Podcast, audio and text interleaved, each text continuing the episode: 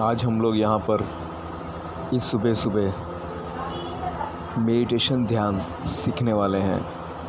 Meditation क्या होता है? बहुत से लोगों को पता है।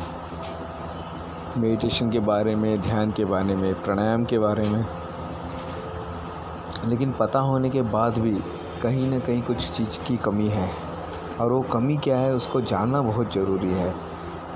सिर्फ़ meditation social impact relevant forum इस माध्यम से हम सात दिन साथ में मेडिटेशन करेंगे। हो सकता है कुछ लोगों का मेडिटेशन मेडिटेशन बाद में होगा। हो सकता है कुछ लोगों का मेडिटेशन पहले होगा। हो सकता है, लेकिन आपको ये करना ज़रूरी है। इस मेडिटेशन में आप सबको शुभकामनाएँ। मैं प्रोफेसर डॉक्टर दिनेश गुप्ता आपका स्वागत करता हूँ।